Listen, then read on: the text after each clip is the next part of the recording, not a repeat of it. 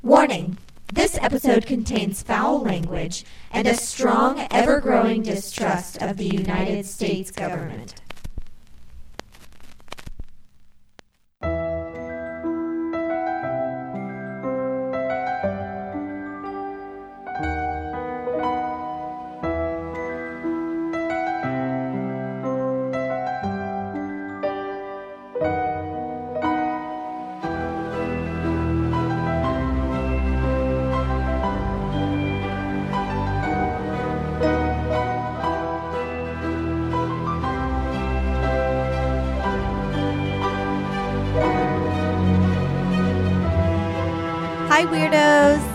Listening to Keep It Weird, the podcast for all things strange, unusual, paranormal, supernatural, creepy, sticky, gross, scary, and everything in between. On this podcast, we sit down with one of our friends each week and chat about something weird. My name is Ashley, and joining me, as always, this week is my co-host Lauren and our very good friend Tyler, who you have heard from many times.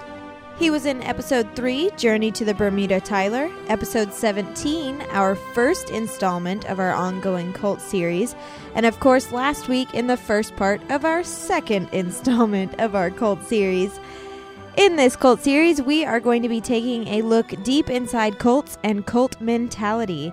In the first installment, we talked about what makes a cult, who joins, who leads, and how is it different from a religion. This time we're talking about brainwashing, different methods used to turn people against everything and everyone they've ever known, all for the goals of a single person or group of people looking for control. Last week, Tyler told us all about the new cult in town, NXIVM. You have heard of it either from listening to last week's episode or from the recent arrest of Allison Mack from Smallville and Honey, We Shrunk Ourselves. This week, Lauren is going to tell you about the most mind-boggling cult, I can't even, and I'm going to be sharing the different ways that politicians and political leaders use propaganda and brainwashing techniques, yes, the same techniques you see in actual cults, to get what they want out of their supporters, and I will be using examples from our current Republican president and the GOP. And while we do our best to successfully remain subjective during our chat, if you are sensitive to the current climate of our government, or if you're uninterested in hearing a political conversation, feel free to tune in next week when we will be chatting about artificial intelligence, digitized consciousness, cybernetics, and the future of sentient technology. And boy, oh boy. All right, enough from me. Let's jump back in, wrapping up our NXIVM chat and move into learning about some shady-ass shit called the organization. Have fun.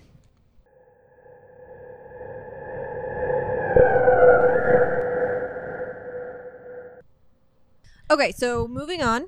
Yes. You've got an interesting cult. I do. It's definitely not as crazy as Tyler's, especially because all this news is just breaking. Holy yeah, balls. We're going to learn so much more about this cult as the news comes out. It's going to get wild. Because I remember the day. I mean, this was like a month or so ago. I remember the day it broke. Yeah, like, I thought you were going to be like, it was a Monday, not raining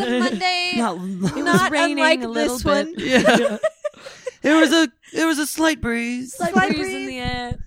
Yeah. Smelled like autumn. Which was weird, really? Right now it smelled like autumn? It's very strange because it's almost summer, but... You know. Oh, great.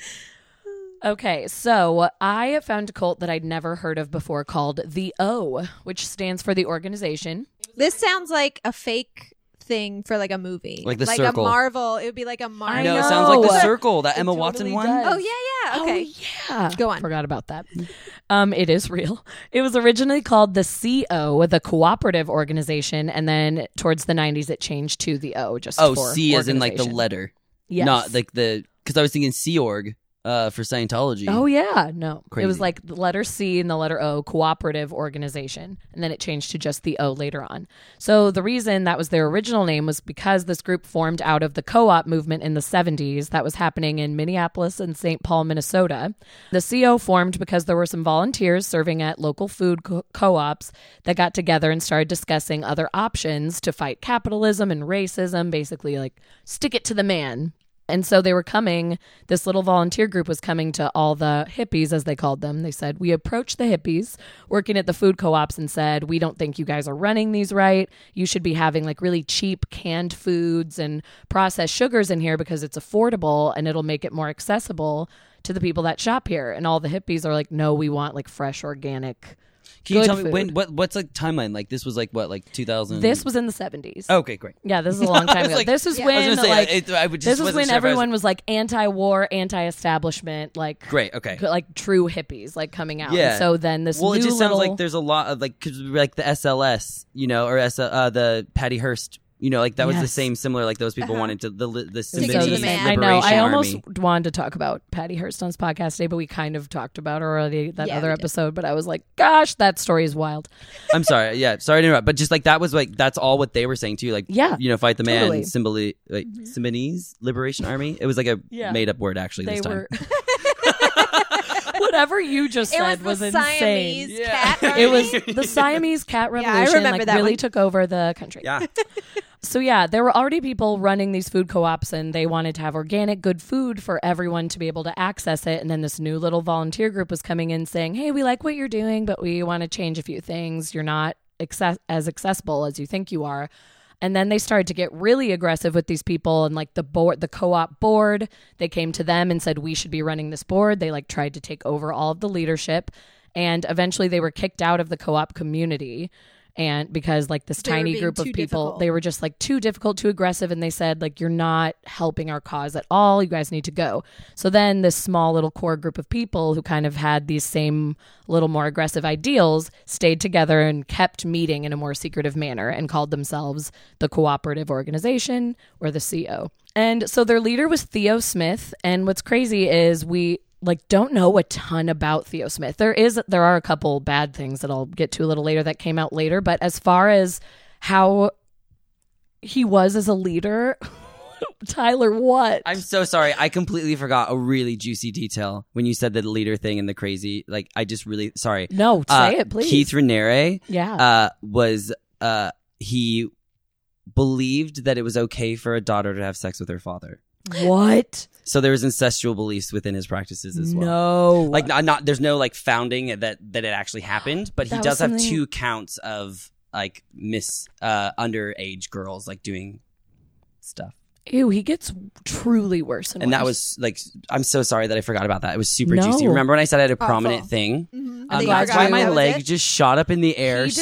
I didn't know you were that flexible. I just like it came to me. I'm so sorry. I was like, he either just had a seizure. Yeah, I thought you were gonna be like, I used to know Theo Smith. Yeah, and I was like, what? Theo, we go back. No, I just when you started talking about creepy dudes, and I was like, yeah, no, he's creepy too. And this is what happened. I'm glad. You threw that in because that's insanity. Insane. That's the worst. I hate it. Insane. Okay, go back. I will not kick the air anymore. No, it's totally fine if you do. You got to add in those little sound bites. If you do, at least we know what it means now. Right. Yes, now you know. We're on board. The more you know, shooting star. So Theo Smith sucks, and we'll find out that he sucks, but there really isn't a ton on him because the people who were closest to him and on his inner circle and leaders to this day don't really come out and bash this cult because there are some people that still to this day were like, we weren't a cult, we were a political group, we were fine. Are they disbanded now? Yeah, they don't. No one got like arrested. There weren't like heavy crimes, but they're not a cult anymore. There wasn't like a mass suicide. Right, and that's why I was saying this one is a lot more tame, but a woman named Alexandra Stein, who was in the cult for 10 years, has come forward now and she's written a book and she's now a social psychology professor and she lectures about brainwashing and cults all over the country. And so she has written amazing articles just kind of telling her time. And I thought it was still an interesting story. But so the goal that Theo Smith and these people wanted, or what they said, they claimed that they were dedicated to equality, everyone being paid the same. There would be no race, no capitalism. They were there to be a voice for the working class. And they were going to be social and political activists fighting for what was right. They could have been really successful. Said, right? That's, a lot of these ones could be. I know. Like there's so many great ideals. If they had stuck to what they were actually doing. Anyways, go on. So Alexandra Stein comes into the picture. Now I'm kind of like going through her story. and what she said happened. She said she was always a roamer. She was born in South Africa to very politically active parents. They even moved to London to protest the apartheid regime.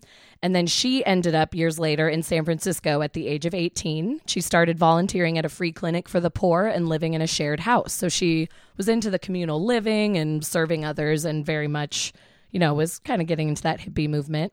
As a political idealist, she was craving involvement with an organized movement, someone who was going to fight. So in 1980, she met a man who was involved in the O, he said. He spoke very secretively about the movement, but he said they wanted to change the world and kind of went over the basics of what they're fighting for. And she said, this is exactly what I've been looking for. This is what I want. I think the guy was very charismatic and, you know, telling her, like, you will love this. This is exactly where you need to be. You're the perfect fit for this. Again, complimenting her that she felt she had. Yeah. And she said she loved the fact that it was underground that made it more appealing to her because she wanted that kind of political activism. So this was all exactly what she was looking for at the time. And she was young. How perfect. So she was introduced by a mailed memo, which was the only form we find out of communication from the group's leader, Theo. They only called him the PS, though. No one ever was like, Theo. He was known as the PS, which stands for Program Secretary. And he would mail out these memos, and that's the only way people ever talked to them. Alexandra never met Theo once, even though she was in this cult for 10 years. And she said that was very common. Only a few people had met him. I don't think he does. Right? I bet he doesn't. I bet he does, because I'll tell you. But a lot of people. I got so excited. But a lot of people never even got to meet him. So, what if it's a robot? I know. Yes. I had that thought so many different. I was reading this.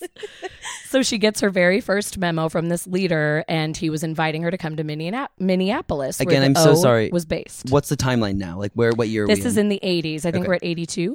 So she gets to town, and she shared a house in a very bleak part of town, like a very decrepit, rundown, not nice neighborhood. She was in a very small house with two other members, Bruce and Ted. They didn't have walls. They only had divider screens, so there was zero privacy. It's her and two guys. She has no privacy. She was never alone. It was just like these little like curtains, basically, it separated them, and they all had to share it together.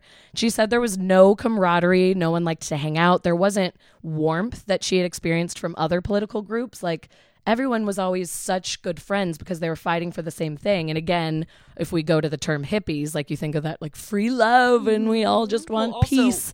And they were not like this. If people are treating you badly, you know what I mean? Like, normally in a cult, they want you to be friendly, and loving, and in any organization, in a church, you know what I mean? You join a church, it's a very you're treated very well, especially in the beginning. Now, I'm not saying the church is like turn on you, but they're definitely extra nice. They are. You do very warm and welcoming to get in. Just the same as like a car salesman. They're going to be very nice to you when you walk on their premises. Because they want something from you, to be honest.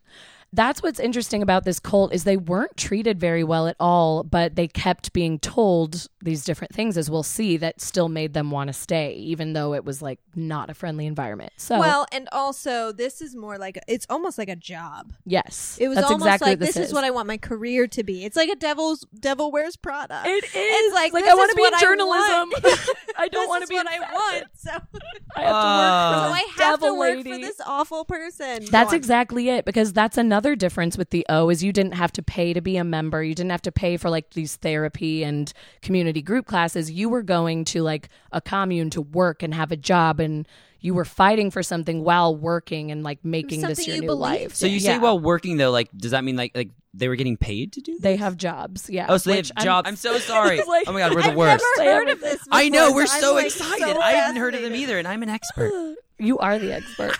I'm going to hang on to that. Okay, so she said there was no warmth, no friendliness at all. They only ever met with 5 or 6 members at a time, even though this was like a huge community, but they would only meet with a couple people at a time. They weren't allowed to party, do anything really fun. It was pretty much stay focused on our goal and don't have chit chat. Don't like get super friendly. Just stay on focus all the time. I'm like, bye. I know, right? Bye, I'm bored. So everyone had bye, I'm bored. The way you said that. I'd be like, bye, I'm bored. Bye, I'm bored. I can't. This is where things really get bizarre. Everyone had code names. Alexandra's was Claire. So she was that's only called Claire name. Here. I know. Well, that's yeah. It's not even Excuse code. Me, it was just like you have a new like name. Now. Flower girl. I'm gonna call you Chair. No, that's a wedding position. What's I'm gonna call you Chair. Chair. Not Chair. You're a stool now. It's like Spider-Man. Where someone's name is Chair. It's the spoof on Downton Abbey. What's that show called with Michael Ian Black? Yes, Another Period. Another Period. And they're like, we're Chair now. And they do. They call her Chair. Oh, I love that. Her name is Chair. The ad for that was, I never wanted to be poor, so I was born rich. That's the theme of the whole show. So yeah, she was called Claire from that point on. And they would cover up these things, you know, because obviously someone would probably say, why do we have to have code names? Of course, someone would question it, but they would say, we need to be secretive. People are watching us. People are spying on us. The government is trying to see us and mess up what we're doing. So we have to stay secret because we're being watched at all times scary, by though, the like, government. I think the thing that's the most alarming is the fact that your code name is a normal name. Yeah, she's just Claire. You're assuming a new identity. You're not just getting a code name. This is where they start to break it down, forgetting who you are. So basically every aspect of her life became governed by the O's leader and his cronies, from when she was able to sleep to when and what she could eat and who she was able to speak to in the community and outside of the community. Pretty much everyone had to be cut off. I think you could maybe talk to your parents, but mostly like friends, extended family, nobody. Wow. She joined the O, believing it would turn everyone into effective revolutionaries fighting capitalism, defending poor people's rights, but it was not at all how she imagined it would be, and she very quickly found this out, but was told to just keep struggling through it. So, right. so she's doing this. It's a commune of people. I mean, she's obviously in that little one with the two other people, guys. But there's more of them all around, basically. Yes, like in other houses around the neighborhood, and then they like meet. And they do like little meetings with 5 or 6 people. They get letters from the leader. That's what I'm saying. So they're not meeting him even at this point. They're not meeting him even at the meetings. He sends like his little cronies, as she calls them, like the leader people. And they'll come in and say, like, "Here's your letter. Here's what we need you to do today. Like, stay on par." Yeah. Keep it secret, blah, blah, blah. This is so fascinating. Okay. So they never were able to have any visitors. Food was super basic. You couldn't smoke or drink. You couldn't hang out with your friends. It all just was joyless. It sucked the happiness out of everything. Again, by and board. By and board. So she had her first assessment, the first of several, with one of the senior members, and it's something that everyone goes through during their 6-week recruitment phase when you first get there. She was ordered to tell her story about her family background, what her main drives were, what she was worried about, what she feared. This is all sounding familiar, like all the cults. And she was told to leave her bourgeois middle-class ways behind, stop thinking she had all the answers, and focus only on transforming herself. That's a big one that into I was what about you want earlier. Us to be. Like, the whole like making what you used You're to believe wrong. The wrong thing. Yep. Your beliefs are completely Past, wrong. Go bad, on. Future Fantastic. Good. She said that her biggest fear was that she could never stick with anything, work, relationships, political affiliations, all of that. And as soon as they found that out, that became their powerful tool of control for the rest of her time there. So there was a separate phone code for each of them. 3 rings and a pause, and 1 ring meant it was for Ted. And 2 rings and a pause meant it was for her. What? Who? How do you know there's a pause after 2 rings? Because if there's not another ring. It'll be like, oh, the 2, it was me. But how'd she answer it? Sorry. Yep. I don't know. I'm really hung up on this. She says, we believed we were being watched by security forces. Many left-wing groups were being observed both in the U.S. and the U.K., but later she realized that the secrecy was just a means of control and they were not actually being watched by these groups that they claimed to be being watched by. So all the rules were laid down via memos from the PS, the program secretary, and it was understood that the instructions on these letters must be carried out exactly. These missives were regarded with awe and the orders within them were never to be questioned. The irony, as she found out, was that while looking for a socialist utopia, she had now embraced a form of fascism. So great. So it really wasn't anything she wanted. So her first assignment through her memo said, Claire, you are going to start work in the bookstore, The Working Woman. It's a lefty bookshop run by the O selling Marxist literature. It was a public place, but she wasn't allowed to tell anyone that she worked there. The O had come out of these food co-ops And so it still ran food co-ops as well as bakeries and other food places, and it also had a print shop. So they had lots of these little owned businesses. Places that they could be in, but she wasn't allowed to talk about it to anyone. She just had to work there, hope she didn't run into anybody, blah, blah, blah. Because there's normal people, there's normal, ordinary. Yeah, because they're totally open to the public. Right. And they were just like, we're this political group that owns things, but like they would just still go on the co-op side. They weren't trying to bring people in by doing this. This was just like... No, that was just right, okay. Where they wanted people to work to like appreciate Great. The I will working say, world, blah, blah, blah. It sounds or it feels like Leo Smith. Theo. Your old buddy Theo. Theo. Wow, we go so back, miss him. It sounds like he might have almost got this idea from the SLA because she was kidnapped in like 1974. Yeah. So, and they That's would send, the SLA would send... memos to like the newspaper, and it'd say like you need to do these things specifically and follow it word for word. Right. Interesting. Or you're in trouble. I bet that was totally his inspiration. Theo, honestly. I knew you weren't very bad creative. Boy.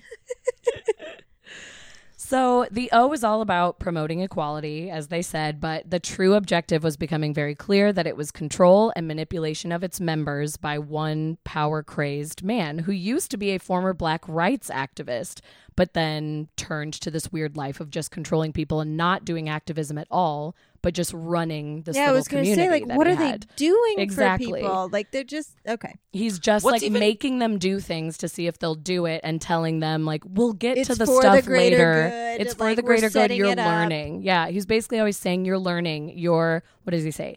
Any challenge, if you ever tried to challenge what you were told, it was met with two responses. Work harder or struggle with the practice. Which is just basically to say, like, this is part of it. This is the practice. I bet it's also, like, weeding out who's going to not do it. I mean, really, essentially, he's seeing who's going to follow him and who's not. Yeah. Yep. Also, how confusing is it if he signs it P.S. and then he has a postscript? Is he just signing it twice? P.S. Tyler's asking the real question. The real question. I thought you just signed it. I know, like, how did she answer the phone after the two rings and a pause? Right? Who knows? Maybe it was a crazy phone. Okay, so she was working in a paid job packing in a factory as well as volunteering at the O bookshop. She was only sleeping 4 to 5 hours a night, just constantly exhausted. And she was basically kept away in this unit with it was those three, her and the two guys, and they had to keep everything secret. They weren't allowed to develop outside friendships. Sex and relationships were closely managed because intimacy was threatening to the other members. Everything was just looked down on. So on top of her two jobs, she had to cook, shop, do the laundry, and write reports about how her transformation was going and if she was becoming a good revolutionary. There was no time to stand back and take a reality check to see how illogical it all was because she was constantly busy and not sleeping, losing her damn mind, and not eating healthy at all. She began to feel really sick and really disturbed and unable to think clearly at all. If she tried to explain to anyone how she felt, they would just say, your bourgeois identity is being broken down. This is when you're transforming to your true self. The belief that she was striving for a fairer world kept her going. So she just kept getting knocked back in anytime she'd complain. After 6 weeks at the HQ, Alexandra was officially broken. She didn't even know what to believe. She developed a dual personality and said that she felt the true her was being smothered. The O kept her in her place by reminding her what she had told them during her assessment, that she couldn't commit to things. So whenever she would express a doubt, these admissions were made to use to make her feel guilty and useless. So they would say, you're a middle-class woman. You act like you're superior to everybody else. You're being too much of an intellectual. Like, stop questioning this. Stop pretending you're better than us, and just stick to the practice because this is going to bring you into the revolutionary you're supposed to be. We need to see commitment because you can't commit. Right. Yeah, because you told us you can't commit, and if you quit this, you fail. You're just continuing on. You're failing Collateral. Yourself. Yeah. So 2 years after she had first come into the O, she received a memo telling her that she had to start a relationship with Bruce, one of the men in her house. She actually was repulsed by Bruce and actually fancied Ted. I was going to say Ted's the hottie. It's Ted. she like hated Bruce and actually had a little bit of a crush on Ted. So she wrote back suggesting Ted as the alternative, and it actually did get approved. So she got to start a relationship with Ted, even though it was first demanded that she be with this other guy. Yeah, I was going to say, they tell you. Well, it said intimacies and relationships and sex were heavily They have to be managed, yeah, because intimacy I was curious, was scary though, if there was anything. Leaders. I mean, there's always, it seems like sex is always revolved. Sex is always a small part. So like, yeah. I just was wondering like, yeah, what her role is. Well, it's another form of control in a way. Yeah, controlling the food you eat, when you sleep, and who you fuck. Everything had to be controlled. So they move into another one of those tiny houses together, just the two of them. And the whole purpose of their relationship was just to have children, was basically what they were told. Like, we're not looking for you guys to be in love. Just start reproducing. So she had This is insane. She had difficulty conceiving, so they had to adopt two babies, a boy and a girl. Like, she was forced to adopt because she couldn't have them. And she had to train as a machinist and a computer programmer, and the children were put in a nursery so she could work constantly and not spend any time with these kids she was forced to have. It's so interesting because remember the Moonies, they believed that their kids were when strangers had sex and produced a child, that was like the new belief, perfect like, race. Perfect race, yeah, right. Almost like true. They were going to have like the new. So it's very similar to that, almost like you need to spread the word to these children. Yeah, it's funny because they're trying to keep this thing so secretive, and they don't really super recruit. They don't want them to even talk to the outside world. So I wonder if having the children is just like, this is the only way we get new members kind of thing. But I just don't, I mean, yeah. Okay. I know, it's interesting. Okay. So after they'd been married for 5 years, she tried criticizing the O to Ted, her husband, but he said he just couldn't go there. He knew that people were always snitching and that methods of correction would be handed out, such as being separated from each other and from your children. So he said, we can't go there. We're being watched. I'm not going to do that. She was very unhappy with the way she was being forced to bring up her children. She was made to feel guilty if she let them enjoy playing with Ninja Turtles or anything fun because she was told they need only structured development and it can only be like lessons and blah, blah, blah. They can't have fun. They can't watch TV. They can't play video games. So now this is like an inception brainwash because it's like you not even, it's not like them doing it to the parents and then the parents doing it to them. It's them doing it to the parents and then they're also doing it to the kids. Yeah, and then the parents have no control almost. There's just this in between. Right. They're being stopped at every turn by something. So she's starting. This is when Alexandra is finally like, okay, I've been here for Alexandra a long time. Or Claire? No, Claire, excuse me. It is Claire. It is her name now. So this is when she finally is like, what? Why? That's 5 years excuse of marriage. Me? So that's like, what, 7 years? Yeah, that's 5 years of marriage. This is probably getting close to like 8 or 9 because she was there 10 really? Total. She was there 10 total years. It was 5 years of marriage. Week, like intensive. She was, when I was talking about the 6 weeks, that was just her recruitment phase. But then I went beyond that and said, like, this is when stuff started to get crazy because her assessments were basically just like, we're finding out your fears and your issues. And then they push them out there and say, here's your job. Here's your life. You know what's interesting is it sounds like another form of brainwashing or hypnotizing that we did not discuss. And that is hazing. Yeah, it is a little bit of hazing. That sounds like hazing to me. I remember friends of mine not being able to, like, they couldn't sleep when they wanted to, even though they had, like, tests. I remember, like, it's definitely, it's like hazing. Mm-hmm. Breaking someone down to make sure that they're part of the community. Well, sleep deprivation is a huge tool. The Moonies did that. I mean, Vance did that. The family did that. Like, I mean, so many people are woken up in the middle of the night disoriented and told something to, yeah. Anyways, continue. Yeah. No, I mean, those were good questions. Sorry if that was confusing. I was talking about the 6-week recruitment phase, but then I jumped ahead to, okay, she's here, she's working, she's getting married, blah, blah, blah, because stuff just kept happening over the years. So once things start happening with her children, who she's now come to really love and care for, that's when she starts to be like, hold up.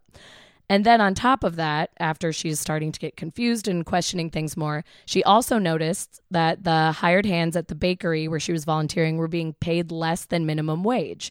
But how could this be when we are supposed to be committed to proper working conditions, equality, blah, blah, blah. So this angered her more than anything because she was finally like, I've been working these stupid jobs for you guys. thinking that I had to struggle with the practice, but you're not even paying us minimum wage. Where is our equality? So you aren't even practicing what you're preaching. Not doing it. Yeah. Like, truly, we're not here for what we're saying. So she stops working at the bakery in protest. And then they had to hold a hearing with 5 other of the top members. They sort of formed a judicial board. And Ted was, as her punishment after seeing the board, Ted was forbidden from speaking to her even when they were in the home together. He had to start ignoring her as punishment for her quitting the job. Did he? He did. How do they know that he was like terrified of them? Why did they just... Okay, I mean, people say this all the time, and it's a very common question. Why do you think they didn't at that time go to the police? I don't know. I wish I had the answer. Because it does seem very relaxed. I mean, I know it's conditioned, and I know that's what she's supposed to be thinking. What would she actually say, though? I don't even know. Very true. Because that's what would you say? There aren't any like huge crimes here, really. The minimum wage thing, though, actually, she could get legally like people. Yeah, I mean, that could have probably. Well, and also you have to think that like all of her best friends, they're basically like her family at this point. Yeah, are involved, and her kids could be harmed, or her kids could be taken. She was really worried about that. I'm just saying, like, you know what I mean? Like at this point, you're like, let's pack them up in the middle of the night, and you know, like it sounds like a Sound of Music escape to me. Like, oh, the best escape. One with song and dance. Yeah, but it's, oh god, you've seen it, right? Yeah. Okay. No.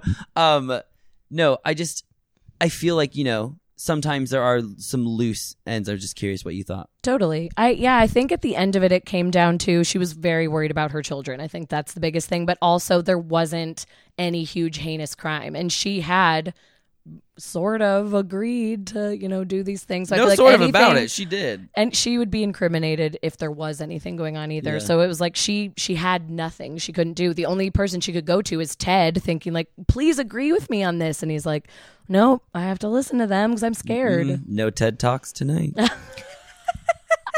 Tyler. That was so good.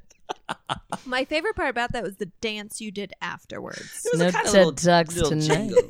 Go on, I want to know more. So the rest of this, I'm going to quote from Alexandra because she worded things so well. So I'm going to read from her from the article. This is her leaving finally. She says, it was as if a light had come on in my head. I broke the O's secrecy rule by discussing doubts with a female member called Chris, and we began to realize the truth. This wasn't a movement dedicated to equality. It was a facade, and we had been taken in. I gathered the strength to leave with my children, who were 5 and 2, and took a flat in another part of town.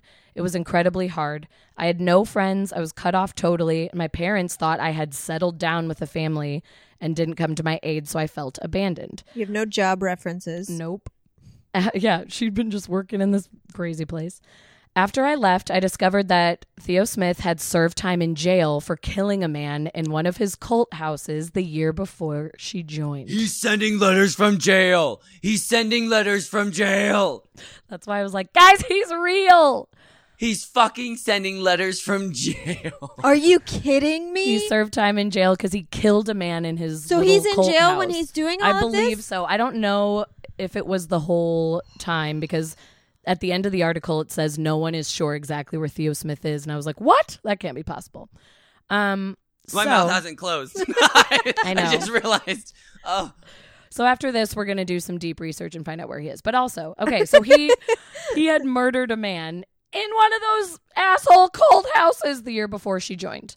It distressed me to know that I had given up 10 years of my life striving for a fairer world, but had ended up serving the ego of a psychopathic killer. Yeah, I mean, distressed really covers that. Yeah, just distressed. Fear is the force that drives a cult, and it continues even after you leave. Every night for a year after leaving, I would wake up shaking, convinced someone was going to come and shoot us. Smith sent a message saying that Ted had to keep the children, but I knew Ted didn't want this. I threw down a challenge. If Ted kept the children, I would tell the outside world everything I knew about the O. I ended up exposing them eventually, but it was an effective bargaining tool at the time. I had a few abusive phone calls from Smith, and then nothing at all. 3 months after I left, I discovered through reading and talking to other former members that the O was indeed a cult. It operated in a way that is common to all cult groups by controlling information, isolating members from the outside world, and by using sleep deprivation or an overly busy schedule with zero privacy. The O coerced people into abandoning their own beliefs, quashing all individuality and independent thinking. Real or imagined sins were confessed so that boundaries of personal privacy were blurred. Everything simply fit. And that was how she ended it. But I want to know what his point was. You know what I mean? Especially like if he would... Yeah, but no, keep going. What's his end game? Yeah, what is his end game? What does he want from this? Because they're not paying him. No. Mm-mm. He's not getting paid. So it would make sense that he was doing all this crazy shit from jail, because what else does he have to do? Right. I mean, if that is a reason to start a cult. Yeah, this one is interesting to me because I truly don't understand why they exist. And I would understand why years later people would be like, it wasn't a cult. Right. Because in a cult, you can say like, well, so, this is what they wanted. Yeah. People still to this day are like, this wasn't a cult. I'm not going to even like entertain that. And they disbanded once they were like revealed to the public because I think they were like, we're embarrassed and we can't be a thing anymore. What year did she leave? That's a great question. Because had to be like 88, 89, 90. Like 90 maybe. And then she just talked now? Yeah, it took her a long time. And they were still going. It also took her a long time to realize it was a cult. She even said in the article, like it took her... time being away and talking to other members and really getting that outside view. And probably talking to outside people who never participated. Oh shit, I was in a cult. It's sort of like when you tell someone something that you don't think is a big deal and they're like, oh my God. And you're like, what? And they're like, Ashley. And it's like, you're right. It is wrong. Mm-hmm. I can't think of an actual example. No, you're like, my name's not Ashley. I mean? It's Lauren. My name's Lauren. But she luckily got... Your code name is Lauren. She luckily got her life together afterwards. She said her kids are not scarred at all. She believes they were too young to like fully understand. So she said, but what about Ted? That they have any scarring. Ted eventually left as well, got married. He's a banker now. And she said they're like pretty friendly, on friendly terms. Like they can talk about it now and are okay. She's remarried as well. She's a professor. She's written a book. Oh, I would be so mad at Ted. She has a PhD. She's... legit but you can't be mad at Ted. Like Ted she be on understands my what Ted was going through. Yeah, she said Ted was very broken, and they had to, talk to each other afterwards. And she helped him to get a job and was like there for him. So they eventually were able to reconnect after. That's actually incredible. Not talking. Yeah, that part is really incredible, and she actually got to do what she sought out to. Yeah, if you think about it, because of that, she was able to help other people, and she was able to Ted being one of them. Mm-hmm. Totally. And now she's helping a lot more people by identifying it as a cult and by. Yeah. I mean, so in the end, I'm very happy for you, Claire. Claire. Alexandra. I don't know. I mean, now she lectures to young people mostly to say, this is when you're in your most vulnerable state. This is when you're at one of the most key places where you could be sucked into something like this. So she goes out and tells her story and talks about the psychology behind it. And she's trying to pass on the word so it doesn't happen to more people. Well, so like... she was so young. So coming full circle, almost making an O, if you will, like the cult, the main techniques they used were sleep deprivation. Then you think it seems like it, and just overly busy schedule, keeping them. You keep them so busy that they don't have time to question and you. Isolated. Yeah. Mm-hmm. Yeah, isolated, right, but still with other people that you didn't have privacy from. Like you, because that was the other thing they said was, yes, you were isolated, but you also were put like you had to form your life with these strangers that you were thrown into together with zero privacy, which that probably messes you up. But that's like Scientology, where they kept you so busy that you have to rent that Airbnb and trash it. Exactly. Oh God, I forgot about that story. Yeah, they keep you. That's a was it the family or the Moonies that they just like we were never not doing anything. We would get X amount of sleep a night, and we were never not working. In the family was what I was saying earlier is where they would wake you up in the middle of the night, so then you wouldn't know if what you were doing was real or not because you're almost in that sleep like stance, or and you don't get enough sleep to where you can be aware. And so then after being deprived of it, then being woken up in the middle of it, your brain is in a new place. You know what I mean? Look at her cute little kids. I just wanted to show you when they were little, like these sweet little innocent kids that show me had a worse life, and then that's her. Yeah, their names were Rosa and Carlos. And they were adopted, and then that's her in her cutie little glasses. It says that this was taken after she left the cult. I was trying to find what year. I believe it was 1990 because she said in March 1982 was 2 years after she first encountered Theo. who the fuck? Who the fuck is Theo Smith? I know. So now, yeah, the last article I read was like, no one really knows where anyone is. That could be such a made-up name, members, too, couldn't it? It could. Oh, absolutely. Could be true. If everyone had code names, it's very easily. Yeah, and it's just a normal name. That Theo Smith was a code name for. Code name, and this is your new Social Security, and yeah, right? Like seriously, what? I know. It's so hard for us to believe, though. That is a very interesting one because I cannot wrap my brain around, like, what was the end goal? What was the point? He's definitely not in jail anymore. He only spent 1.5 years in jail for manslaughter. They didn't call it, like, actual homicide. They ended up ruling it as manslaughter. They probably either did not have enough evidence to convict him of murder, but also because the cult already existed, he could have had people stand up and say, like, that's not how it went down. Oh, 100%. Yeah. I mean, they were still listening and following him through only letters. Right. So he wasn't even writing from jail. He was just writing from probably some random house. Maybe he was on, like, house arrest and was just like, were they typed or handwritten? Oh, I don't know that they said. It always just said a mailed memo. She didn't specify. Yeah, I wonder if Theo Alexandria! Smith... I know. I wonder if Theo Smith was actually a group of people. That's been. What, yeah, like there was multiple, or three. What if this was all a social experiment? Well, that was actually one more point I wanted to make. One of the guys that defends this, like one of the former members, his name is Bob Malice.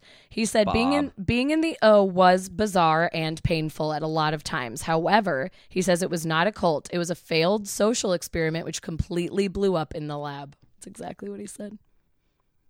That is that's and Theo feels like someone not wanting to accept what they were a part of. Maybe, I mean, honestly, it just feels like seriously, like think about it. So this started in the late 70s, right? Mm-hmm. So this was after Manson. This was SLA, right? Because they were the ones after the Moonies. Yeah. This was after or around the same time as the Family. So this was kind of like cults were a big thing. Yeah. They were all the rage. Yeah, they were baking in that oven. So what if this was literally an experiment to see how you could use those techniques like sleep deprivation? See how far people would go. And see how far people would go. What someone found that's such a good point. Found out about Leo or Theo Smith and was like, you know what? I'll pretend to be him. Yeah.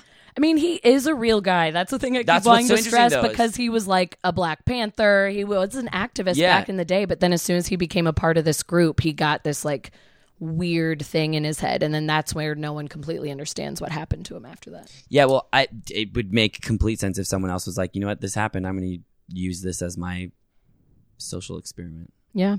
That's just a complete theory. There's no facts. No, I love that. I'm like so glad you said the social experiment thing because that is one of the defenses. Yeah, I really wonder if it was literally just because that shit happens. Yeah. They experiment on American people all the fucking time. I saw V for Vendetta. Hell yeah. That doesn't take place in America. No, but they're doing stuff to the people. And there's a lot of brainwashing and they shave her head. Same idea. I feel you. But yeah, Theo killed a guy and he was really mean to these people in his experiment. So I don't love him, but I also like he may have just been trying to see like what was going on in the cult. Yeah. That one just, it does, again, blows my mind. What's the end game?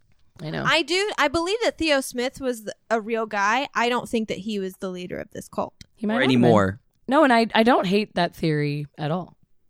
And I mean, this cult doesn't exist anymore either. That's the other thing is they disbanded so quickly as soon as they were called out. Like, why not try to keep it going even a little longer, which also makes me think it was like, our experiment didn't really work out. I think that it was a social experiment because the thing is you want to see how long you can get these people to participate in this. As soon as they start questioning, am I in a cult? You failed. Right.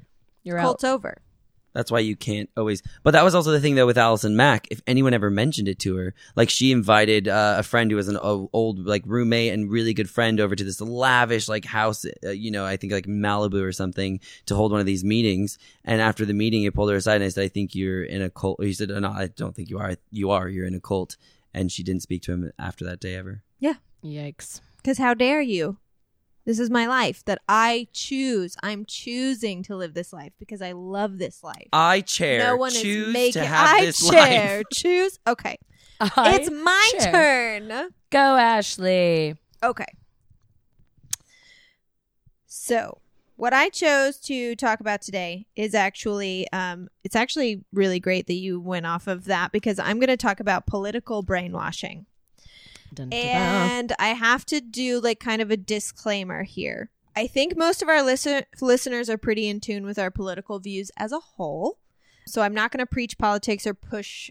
We don't have a political agenda, first of all. Like, we don't. I don't care what you believe in. Yeah. I don't care. We're never trying to sway you one way or the other. But just in case you don't know, for the record, we are anti-Trump. We are anti-alt-right. But we are not anti-Republican. Nope. In any way. Not. No. We are pro-choice. We are pro-immigration. We are pro-LGBTQA. We are allies to people of color. We are not against guns, but we are against, I would say, the legal sale of semi-automatic weapons to 18-year-olds. Would you say that that's probably I'd say that's quite accurate, okay. Ma'am.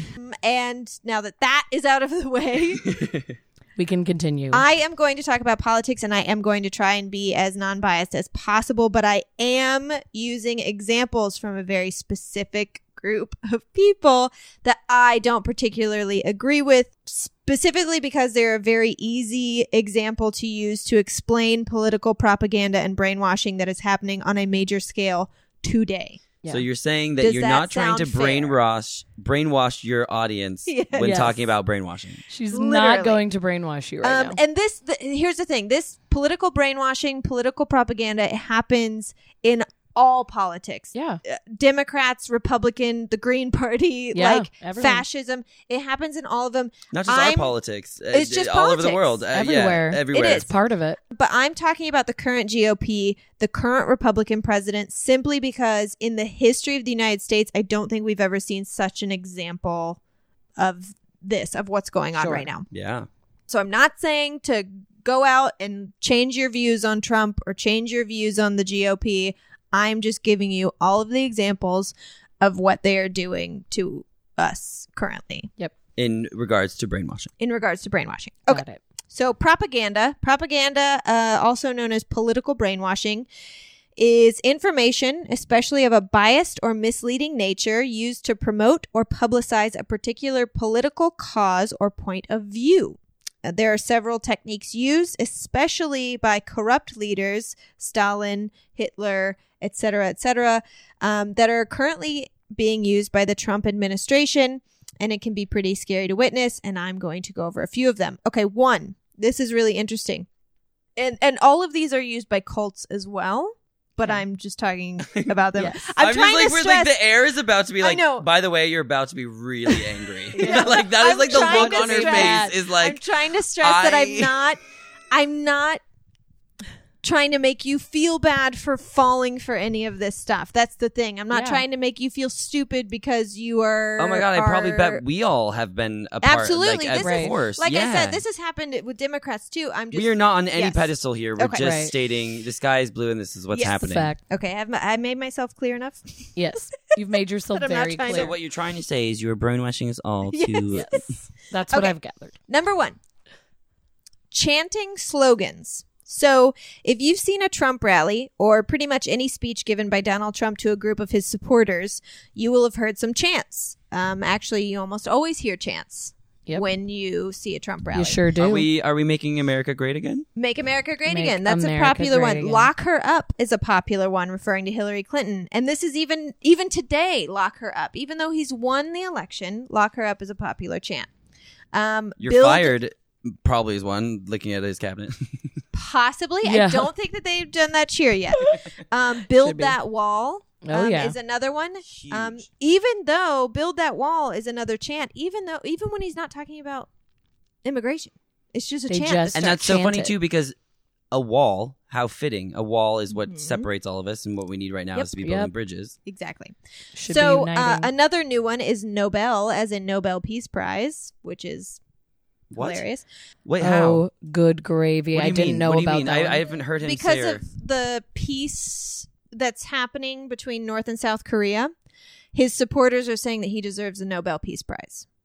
This is wow. No, I didn't know that at all. Wow. Yes. I feel like daily it's not, they're like, oh, we're friends, we're not friends. We're friends, we're not friends. So like, I'm sorry, but if they're coordinating peace in Korea, in North and South Korea, it might be because of Trump, but not because he did anything. It's because they are forming. Yes, because they're getting together to realize, you know, they are realizing that he's a dangerous person, and not in a cool way, not in a like, oh, we better straighten up, in a, if we have to go over there, let's go together. Yeah, mm-hmm. They're uniting over a common enemy. So this is not a Nobel Peace Prize situation. At all. Anyways, a Nobel War Prize. Exactly. So now something you may not know. One thing that every cult leader, drill sergeant, and politician knows is that if you want to quiet all of the actual thoughts of people in a crowd, you get them to chant a repetitive phrase or slogan.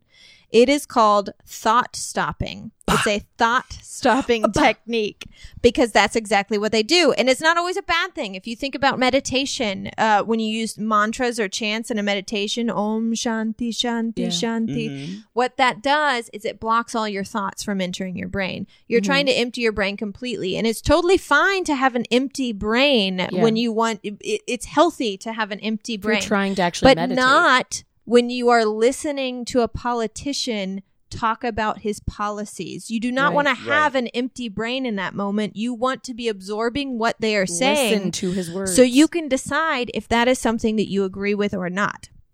So it's like dynamic meditation. It pretty much. It is. Exactly. That's exactly what it is. So then it's to make your brain empty so then it can be washed instead of retain. Exactly. Yep.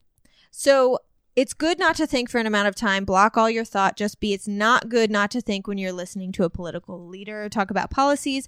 If you question the validity of this, try and complete a complex puzzle or math problem while shouting the lyrics of a song or a slogan over and over again, because you can't do it. I would imagine no. You can't have rational thought if you are chanting something over and over again. Challenge accepted. Yeah. Gonna go home and try it. So at every pause in a Donald Trump speech, you get a chant of lock her up or build that wall. You are literally blocking thoughts from your mind. Thoughts like, do I agree with what he's saying about XYZ? Right. Also, here's another secret. These chants are usually started by people in the administration. So now it is time to question why that is. Why are they starting these chants? And you don't have to question it because I just told you why they're starting the chants. They start the chants because they don't want you to actually have any thoughts of your own during this.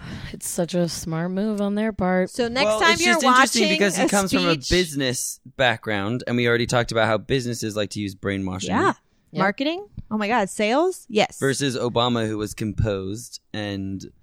Well, I can't think of any chants that were chanted at like Obama, actually any president before this. Well, I can't even like, I mean, I'm trying to think of like Hillary, even like just like during her campaign. I mean, I guess I'm with her, but I don't think it was chanted. I don't think it was ever chanting. Like, you know, it just sure had it on their like shirt. Cheering, but never like a.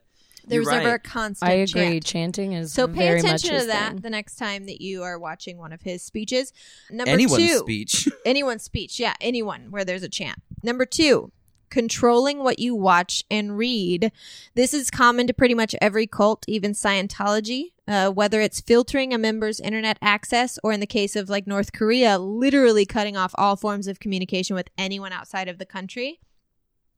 No news sources, no television, no internet, etc. Obviously, the idea behind this is to insulate and isolate the members from any opposing points of view. Now, it's a lot more obvious in cases like the People's Temple, led by Jim Jones, who were literally taken to a plot of land in Guyana in South America and not allowed to leave again, or again, North Korea with no access to any outside country. But the GOP is currently controlling what you watch and read a little more subtly.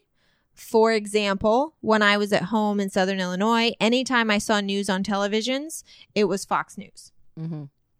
Donald Trump has told his followers that Fox News is the only news source that can be trusted. Fox News' entire network was designed in 1996 to be the media arm of the Republican Party. And as such, the job of Fox News is to report Republican candidates. I don't know if you guys knew that. Oh, yes. Fox News viewers tend to be older, conservative, white, and Republican. Given the network's desire to, you know, make money, it's going to faithlessly and relentlessly stand up for Trump. But Fox News packages their programming by supposedly adhering to the concept of being anti-news, anti-establishment, nonpartisan. And so they design their programming to make it seem like they are non-biased, which makes it very easy for people who are Trump supporters to hear him say CNN is fake news, all other news programs are spreading lies. He quotes Fox News in his tweets and praises them for, quote, getting it right. He's literally telling his followers to watch one news show and no others because the others spread lies, the others are fake news, the others are out to get him. He's filtering his followers to digest only what he's serving them. Yep. And it's working really well. I know. Really well. It sucks how much it's working. Followers of a political party, any political party, do like to close themselves in the same echo chamber of radio, television, reading material, news outlets, etc. Like Democrats want to read Democratic articles. You're right. And I think that is something that's actually really detrimental to what's going on. Very. Because I like, and I'm not praising myself, but I do find myself when I'm reading something that's more of one side, I go, oh shit, I need to get the other side. I'm the same way. Because you have to poll. Because they're all, everyone's biased. Right. The best thing for us to do right now is to read news articles from other countries talking about what's going on here. The UK shows so much more of the US than the US shows of us. They're non-biased. And I only that because Ryan, who was on the Ouija board episode. Shout out to Ryan. He lives in the UK, and obviously we talk to his parents all the time. And I mean, he's over there now, and there's some of the things that he's saying. It's insane to hear that we have not reported it ourselves. Yeah. Right. Not to say that they're any better, because when they had the Granville fire, they weren't telling how many casualties there were, how many deaths, and we were. So it's the same for other countries, you know, like, and it's interesting what you were talking about earlier, just really quickly, the censoring. Yeah. There's a television, it's like kind of like almost like a 3-week program where it's a Eurovision, and it's all of the countries in Europe. There's also Australia that's involved, but they do a singing competition between the countries, and the countries all vote. And there's like a lot of politics are involved. Like when England was performing, you know, someone got on stage for a protest. But what's interesting about it is that when Ireland performed, they sang their song, but they had a gay dance number. And it was two men dancing, and the song was the love song, and that was the most banned thing. So a lot of countries they were like, where was Ireland? What happened? Why didn't Ireland perform? Even though they're getting all these points, what's going censored on? And it's because it was censored. China did not allow them to see it. I don't remember which other ones, but it was blocked in a lot of different places. Crazy. But the people didn't know, right? So then at the end, when they tally all the votes, because every country votes there's a popular vote, and they're seeing Ireland get all these votes, and they're going, what? We didn't even see them perform. And they have no idea why. That's like not being able to see Sanjaya's performances on American Idol and wondering who's the Sanjaya character. Do you guys remember Sanjaya? Oh God, Sanjaya! He was from Washington, I think. Our listeners couldn't see, but I was rolling my eyes so deeply back. Her glasses almost fell off. She rolled her eyes so hard. Gosh, so hard. I knew someone that was over in China, and they were over there for school, and they posted something negative about China on their Facebook status, and the next day when they tried to get on Facebook, their account had been deleted. Oh, yeah. Yeah, I believe that. I completely believe that. China. That's insane. No, but that's another one he chants. Okay, anyways. This happens. Everyone wants to read their own... their own stuff, beliefs, their own party. Yeah. The problem arises when your actual political leader is not only telling you which ones to watch, which ones are good and bad, but also the one they are telling you to watch is biased in their favor. Right. That is dangerous. That is scary. That is something Hitler did. So, well, and also in these cults, it's something they did. No. Yeah. No. They're disorienting you. Oh, so that Scientology does that all the time. You can't. Scientology restricts their internet use because they don't want their followers to read about what people are saying about them. Rumors that are going on in Scientology. It's how all people see them on the outside. Yeah. This is a very big one for Trump and his administration. Aligning you with shame. Shame is a very strong emotion and a great tool for manipulating people. If you think about, we talked about this earlier, high school peer pressure. That's using shame. Everyone is doing it. If you don't do it, you're a loser. No one will like you. If you don't put out, your boyfriend will leave you. Why? Yeah. What are you scared? What are you, a prude? Like that's all using shame to get you to drink at the party. Sure. Have sex before you're ready. Whatever. Studies have actually been done that show that's stimulating the emotional reaction center of your brain, where shame comes from, can completely shut down the analytical part of your brain. The analytical part of your brain, aka the thinking part of your brain, right. Because you're so ashamed. Because you're ashamed, and you don't think about the consequences. You don't think about what it means to do the thing you're doing. You just do it. Yeah. You just like drink the drink. You just have the sex. You don't think about it. That's such a controlling thing. You see this a lot at the beginning of indoctrination into cults. Can you believe that you used to think this way? Can you believe that your family thinks this way? How stupid were you? How stupid are they?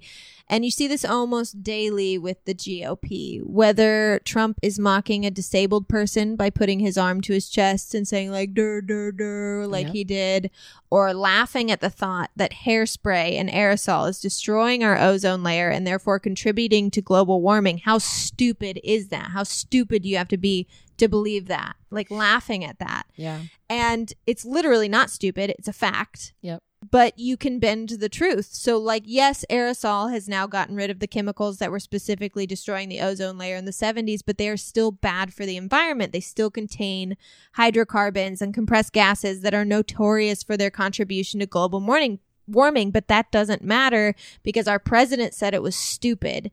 And if I don't believe what he's saying, then I'm stupid. So it's stupid, and therefore it's not the truth. You're going to buy it because you don't want to feel stupid. Exactly. And in addition to this, when you say that he's wrong for doing that, when you say to Trump, like, you're wrong for mocking that person, he tries to turn it on you. You're dumb. That's not what I was doing. I wasn't mocking a disabled person. You saw that. You're the one that's wrong. That's not what I was doing at all. You saw that. That always turns it. Or what about Muslim ban? It's not a Muslim ban. You called it a Muslim ban, which is why I said Muslim ban, because you called it that. Yep. It's not a Muslim ban. You said it was a Muslim ban. I mean, you see Saturday Night Live making fun of that. You see they saying that too. Like, I'm just telling you that, like, the ways that they are using cult tactics and brainwashing tactics on us today, and it's fucking working. Okay. Yes.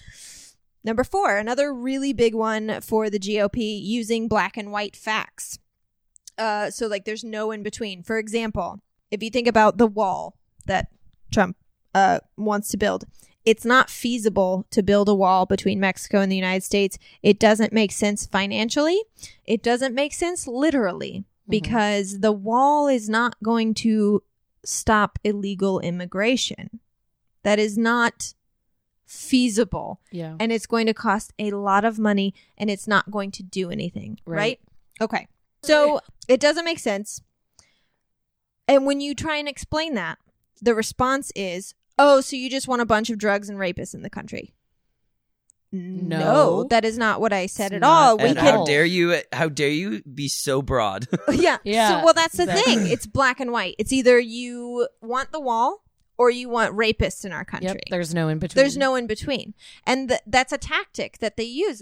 That's a tactic that they use in cults as well, to get people like, oh, I don't know if I agree with this whole master slave thing. Well, then you XYZ.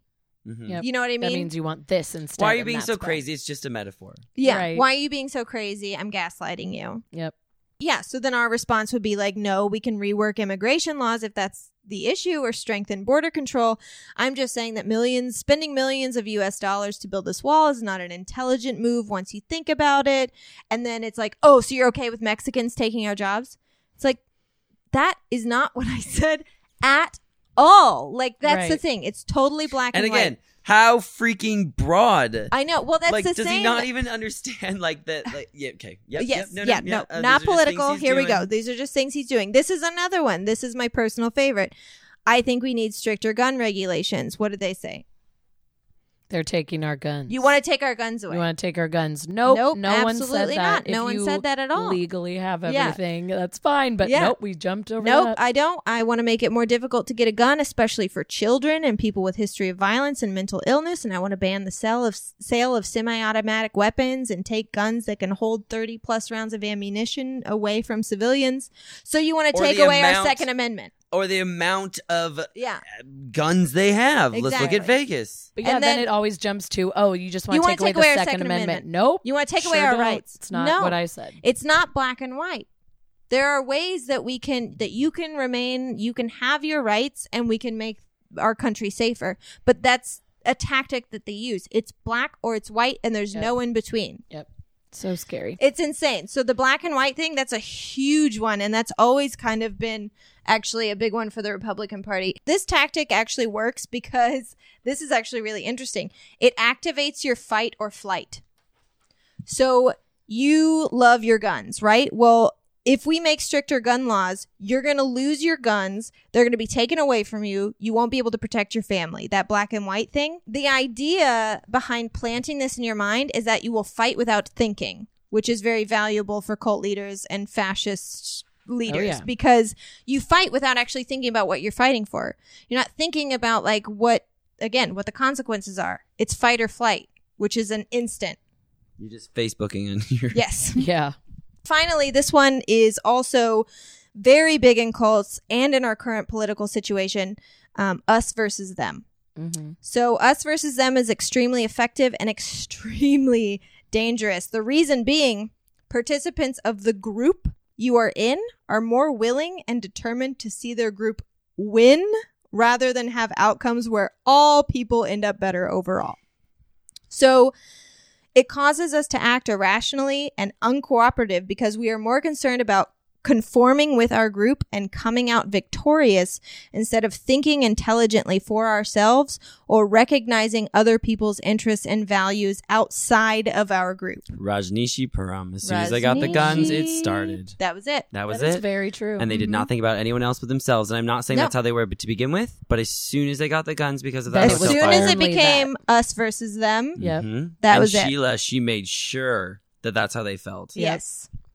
A big example of this was Trump's health bill.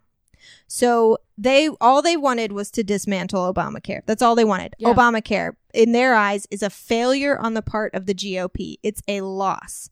Now, Obamacare, here's the thing. Obamacare has a ton of fucking problems. I was on Obamacare. It has a ton of problems. Yeah. But it helps more people than it hurts. But instead of trying to address the problems and make it a better system, they want to tear it down. It's got Obama's name on it. It's got his stamp on it, so it needs to die. So they're willing to replace the bill without even having something to replace it with. Yeah, that was the most absurd thing when that came out. Let's just get rid of it, but not have another answer. Healthcare away. Without having anything to replace it with. I mean, you remember the fucking health bill that they tried to pass. There was like handwritten notes in the margins and shit. Like it wasn't finished. Yeah. It wasn't ready at all. Passed. There's no universe in which you can place something like that in front of the Senate and try and have that. No. Well, I didn't think there was a universe where presidential policies would be announced on Twitter. Well, yes, also that. So it doesn't matter. So Trump's bill is a win. Obamacare is a loss. So you go for the win, right? Sure. In that group. Without thinking about how it can affect millions of Americans and even yourself. Most of these people are on the Affordable Care Act, which they don't even realize is Obamacare. Which it's not called Obamacare. Obama didn't say this is Obamacare. Right. It's the Affordable Care Act. They call the GOP is what started calling it. The Republican Party started calling it Obamacare to put a negative connotation. Yep. They were trying to slam this thing. Yeah. So also, if you look at the terminology that's being used, snowflake. Mm-hmm. Anytime you say, I don't agree with XYZ, snowflake. I think we need stricter gun laws. Snowflake. Even if you are a Republican and a Trump supporter, if you get online right now and say, hey, guns, maybe, I don't know, maybe we're wrong about Trump. Maybe we're wrong about gun control. Maybe he doesn't have our interests in mind when he's making decisions. What are you, a snowflake? You are immediately ostracized. Mm-hmm. No matter like what your background is, if you look at, this happens in cults all the time. You question the leader, you question the ideals of the group. You are no longer a part of the group. You are now them, and they are the enemy. They are the threat. So in a lot of cases, you are no longer part of the group, and you can't even speak to someone who is a part of the group. You can't talk to your own family. And in cases like Scientology and the current GOP, you are also ridiculed and attacked.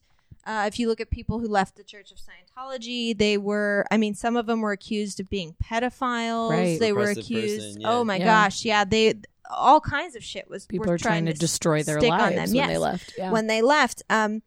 anything to soil their name, separate them from the group, anything to make them them. Now, if you look at the GOP, what happens when Trump's allies disagree with him?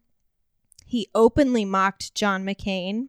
He claimed that he wasn't a real war hero because he was captured during the Vietnam War. And he said, I quote, I only like winners. Why is he mocking him? The only reason is because he opposed the Obamacare repeal legislation. The only reason he opposed it is because we didn't have anything to replace it with. Right. He was black and white, Ashley. He was making smart move. He was against it. But black and white. He didn't support Obamacare. John McCain has come out and said, like, I don't support this bill. I don't support the Affordable Care Act. Right, but it's what you're saying. But he wants something else in because place. We have to have something to replace it. Right, but it's what you're saying. But it was not black and white for him, in but Trump's it was for everyone else. Eyes, it's us versus them. Yep. So you went against us. You are now them. Yep. That was a loss for us. And now McCain is them. And now what's happening? Other Republicans are making jokes about John McCain dying.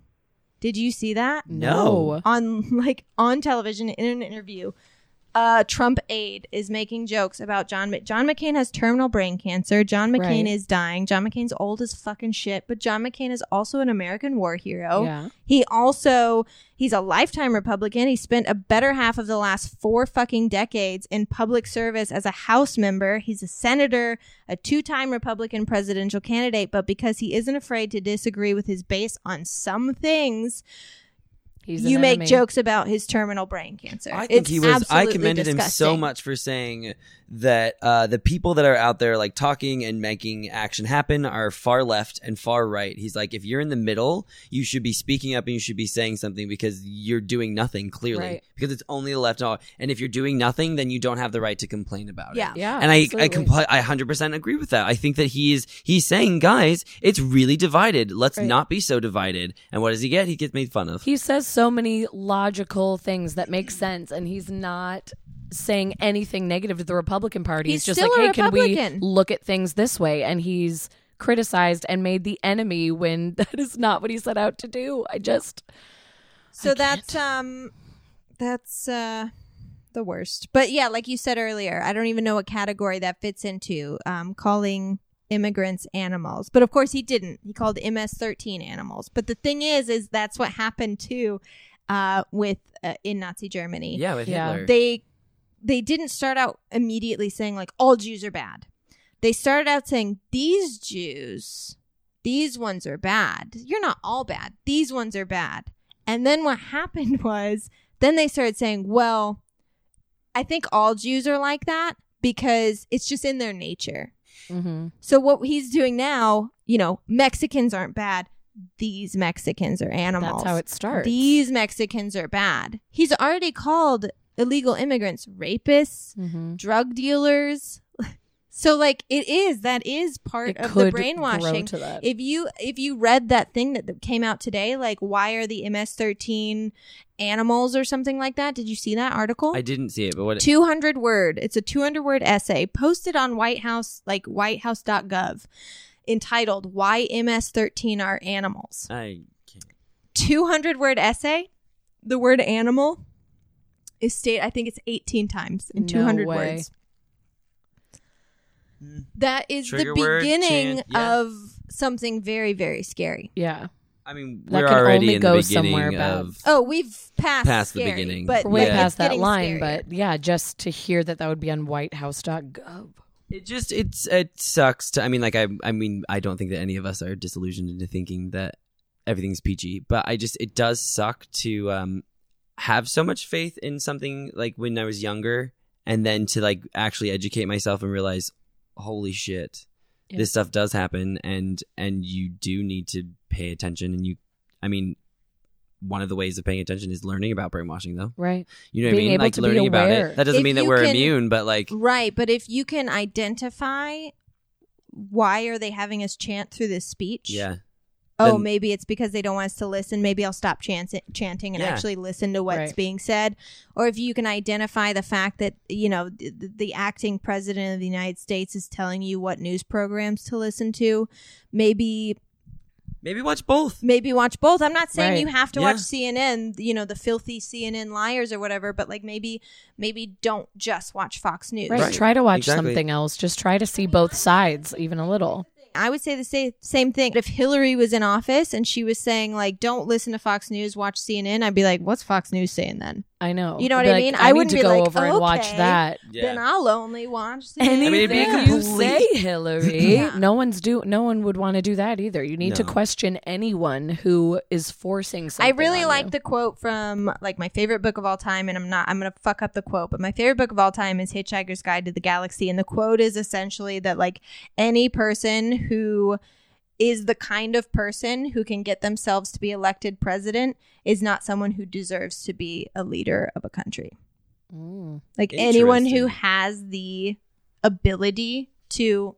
Well, there shouldn't be one person in charge of this giant place at all. And there should be not a job. And there should also not be. I mean, be Queen Ashley. Like I was over in the UK during their political, during Brexit? No, not Brexit. Actually, right before, like, I did get to experience a little bit of Brexit too, but they have so many political parties representing the people, and we have three? I mean, we have two really. We have two ones. We are far larger, and our population is a lot higher. The fact that it comes down to us having to choose between two pieces of shit every year.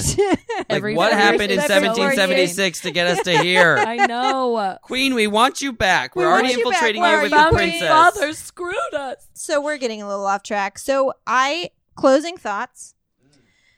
My closing thoughts for this, for anyone, think for yourself. Whether this pertains to your friend group, your family, your church, your cult, your political party, whatever. No one thinks like you do, and if we let someone influence the way that you think and feel, then the world suffers. Like, everyone should be able to think with their own brain. Do not let other people influence you, and don't be afraid to disagree with people in your life. If they ostracize you, criticize you, or attack you, they are not people you should have in your life. If they accept you and converse with you and attempt to understand you, those are good people. So notice that the people yelling in a political or religious argument, they are probably the people who don't know what they are fighting about. So listen to the people who are having a dialogue and join in the dialogue. If someone is shouting something at you, if someone is shutting you down by calling you a snowflake, don't listen to what that person is saying, because that person does not know what they are arguing for. Right. They just know that they're arguing to win. They're just trying to win the fight. If they try and shut you down with something, right, all they care about is winning. Yeah. Yep. I say that's big thing too is I think there are a lot of people out there. Many. A lot of people out there think that they already are woke. I think that people should just not. I think you should not shut yourself off to education, even if there's something out there that you think that you know about.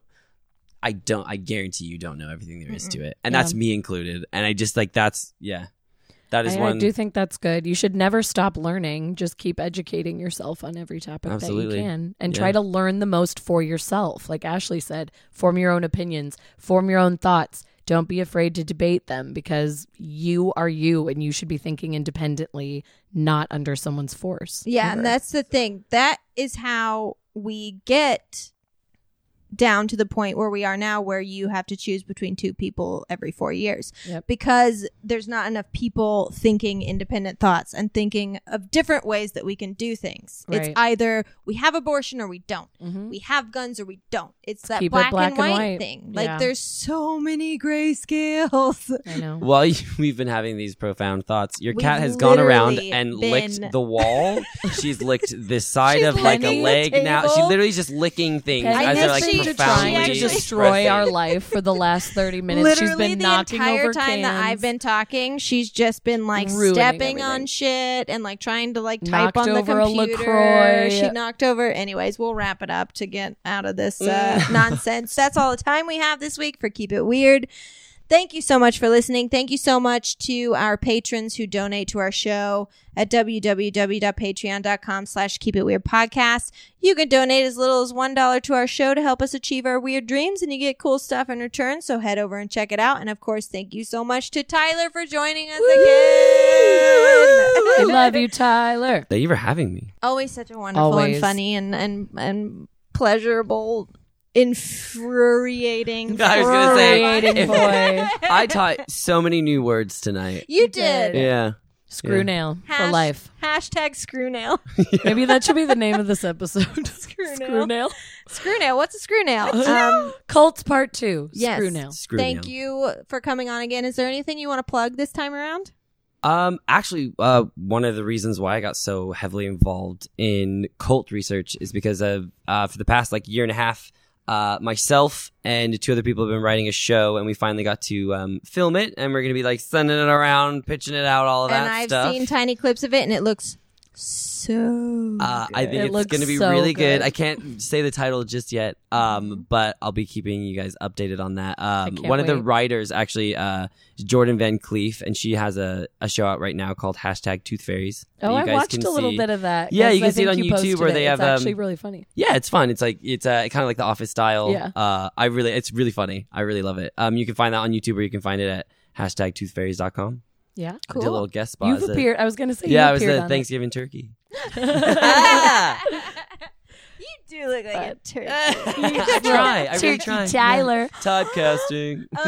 So this is part 2 of our cults series. We're going to have a part 3, a part 4, a part 5. I believe we're going to be doing a cult episode on when cults go bad, cults that murder and do horrible crimes. I'm excited about that one because I went down a rabbit hole. Exactly. We're going to have an episode on deprogramming. Yes, the leaving of a cult. How to get out of a cult, how to dismantle a cult. And we're also going to have an episode on sneaky cults. Oh, yes. Cults today or back in the day that disguise themselves as something else. Mm. Scientology. And and many more. So keep looking out for these cult episodes. They're a lot of fun. Follow us on Instagram and Twitter at Keep It Weird Cast, and our Facebook page Keep It Weird. Rate us 5 stars on iTunes. It's the easiest, and it helps us out more than it should. Tyler, what's our sign off this week? Screw nail. I don't know how to do a sign off. What do I do again? You literally say anything. This is your 3rd time coming on the show. You just what's a sign off or a song or like a tagline. If you had sang a song about Screwnail, we would have enjoyed it. I know, but you're the Diddy Queen. Right. Very true. I'm gonna start calling you L Diddy, like P Diddy, but like L Diddy. I get you. I was there. She was there. L Diddy, y'all. That is terrible. El Diddy in the house. Don't ignore the point, Tyler. I am ignoring it completely because I have no idea what to say. You had so long to prepare for this. I did have so long to prepare for this. And from episode 17 to episode 50. I have no idea. You know what? I just really want you guys to love yourself, because if you can't love yourself, then how in the hell are you going to love anybody else? Can I get an amen? Hey. Thank you, RuPaul. Good. You're welcome. And keep it weird. Keep it so weird.